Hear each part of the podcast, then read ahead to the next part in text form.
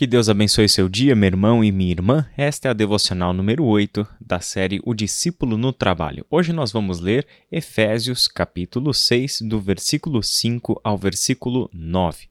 O texto diz assim, e eu leio na NVI: Escravos, obedeçam a seus senhores terrenos com respeito e temor, com sinceridade de coração, como a Cristo.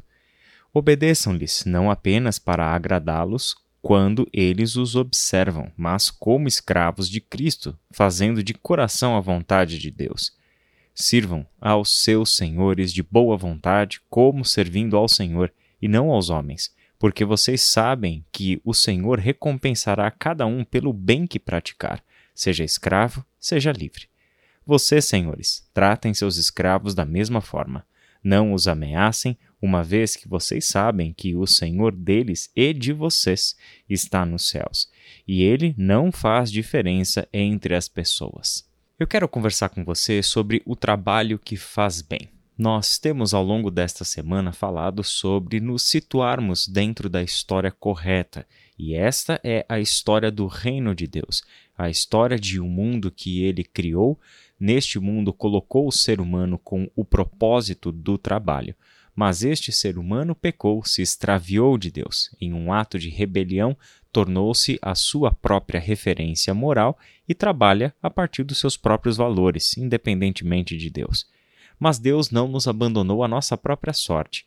Essa história diz que Deus está se envolvendo com os seres humanos dentro da nossa história a fim de nos ensinar a viver segundo a sua vontade, nos mostrar que existe um Deus Criador que está nos esperando de volta na nossa origem, origem da nossa vida e do sentido da nossa existência. Esse mesmo Deus enviou o seu Filho a essa história para nos redimir. Logo, Deus está consertando o mundo destruído pelo pecado. E todos aqueles que foram salvos em Cristo Jesus se tornam agentes desse Deus para conspirar pelo bem neste mundo. Trabalham para o bem da criação qualquer que seja a sua atividade. Este texto que nós acabamos de ler é um ótimo exemplo de como que o apóstolo Paulo escreve baseando-se nesta visão de mundo, baseando-se dentro de uma visão em que Deus está consertando as coisas neste mundo. E ele olha para um mundo que não é ideal. Todos nós sabemos, e Paulo tinha muita clareza com relação a isso, que um mundo onde existem senhores e escravos não é o mundo criado por Deus. Não é a história que Deus está escrevendo. Essa é a história que a humanidade está escrevendo. Mas Deus está, a partir do seu povo, a partir daqueles que foram redimidos em Cristo Jesus, consertando as coisas. Significa então que este texto deve ser visto dentro de uma mudança de paradigma, onde as relações sociais no evangelho haveriam de mudar. Em Gálatas capítulo 3, versículo 28, em Colossenses 3, 11, Paulo já havia dito que não existe mais esse negócio de senhores e escravos. Em Cristo Jesus, nós somos um só. A mudança de paradigma é por causa de Cristo o redentor da parte de Deus chegou. Aquele principal agente de Deus para a transformação da história chegou, e a partir dele, Jesus Cristo, estas relações sociais estão sendo mudadas e novas histórias estão sendo escritas dentro da história correta, dentro da história de Deus. Então, nesta mudança de paradigma, dentro deste processo, onde as pessoas que se renderam a Cristo estão aprendendo a viver com Deus, Paulo dá essas instruções.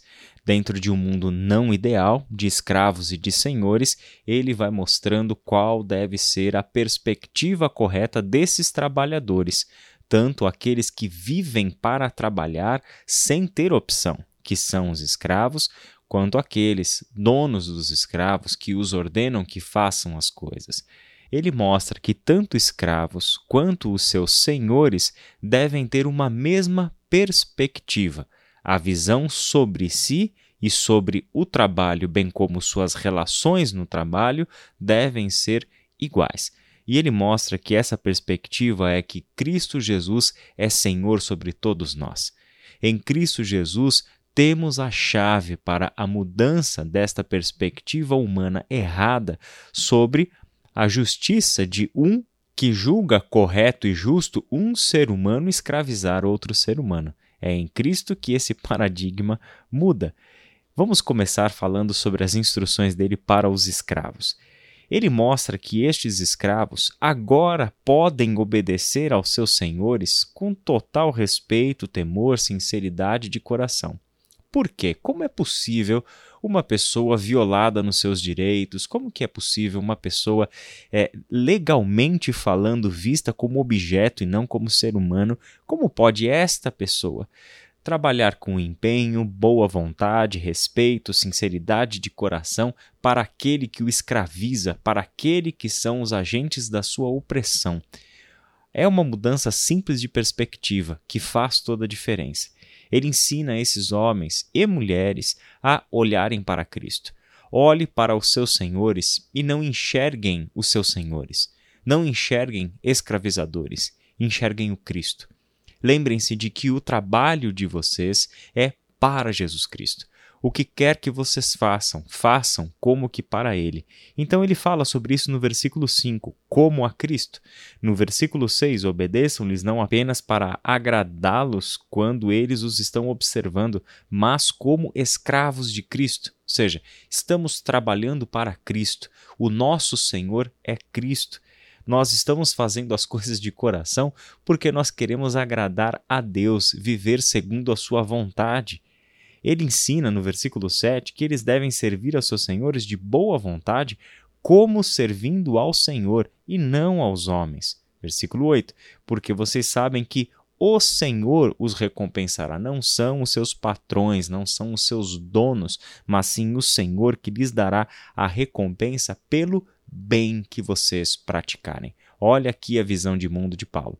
Nós trabalhamos sempre para o bem mesmo que numa condição que não é ideal, que é a de escravos. Nós trabalhamos para o bem.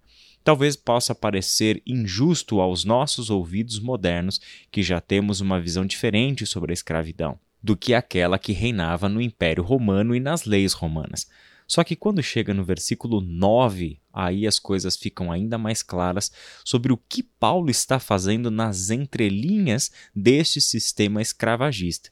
Ele diz agora para os senhores que eles devem tratar os seus escravos da mesma forma. Olha que interessante. A mesma lealdade, respeito, temor, é, sinceridade de coração, como a Cristo, como para Deus, fazendo a vontade de Deus, que valia para o escravo em relação aos seus senhores, também deve valer dos senhores em relação aos seus escravos. Simplesmente isso já é uma mudança de paradigma social impressionante, o que Paulo está propondo dentro de uma nova perspectiva, colocando este trabalho e estas relações dentro da história certa, a história de Deus. Mas ele continua. Não ameacem os seus escravos, uma vez que vocês sabem que o Senhor deles é o mesmo Senhor de vocês. Ou seja, sem dizer, Paulo diz que tanto escravos quanto senhores, na verdade, estão exatamente na mesma condição. Socialmente falando, são vistos como livres e escravos, senhores e servos, mas espiritualmente falando, dentro da história certa, não existe isso. Tanto um quanto o outro são servos de um mesmo Senhor, que é o nosso Deus, que é o nosso Pai Celestial. Este Pai Celestial não faz a diferença entre as pessoas que a história da cultura vigente faz. Não faz essas diferenças entre pessoas que nós, seres humanos, por causa do pecado e por causa da nossa ética corrompida por causa da nossa distância em relação a Deus, somos capazes de fazer. Assim, Deus aqui nos instrui em algumas coisas. Primeiro, qualquer que seja o nosso trabalho, faça como para o Senhor. Não importa as condições, às vezes horríveis, nas quais nós nos encontramos dentro do nosso trabalho. Pessoas que nos exploram, pessoas que nos perseguem dentro do ambiente de trabalho. Nós temos que olhar para essas pessoas como que para o Senhor e deixa a justiça com Ele. Deixa que Ele, o Senhor, nos recompense, exatamente como Paulo colocou aqui nesse texto. Façamos isso coerentemente com a história na qual nós dizemos estar vivendo, que é a história do reino de Deus. Se agirmos dessa forma, certamente veremos Deus agir. Certamente veremos Deus nos recompensar por todo o bem que nós fazemos. E essa é a segunda aplicação desse texto. Todo o nosso trabalho deve ser sempre para o bem. Esta é a bússola do Evangelho que nos orienta a sempre agirmos por amor, e o amor só produz o bem. Se nós somos filhos do amor, devemos agir com amor, e no amor praticamos o bem, independentemente das circunstâncias e independentemente de quem recebe a nossa ação. Vamos orar? Pai querido, nós te damos graças por mais este ensino da tua palavra e pelas maravilhas que nós contemplamos ao ler essas passagens. Obrigado porque o Senhor nos ensina gradativamente a ir encaixando as diversas esferas da nossa vida dentro da tua história. Gratos somos a Ti, Senhor, pelo privilégio de, como igreja, podemos estudar esses assuntos e repensar a nossa vida e ética no trabalho. É em nome de Jesus que nós oramos. Amém.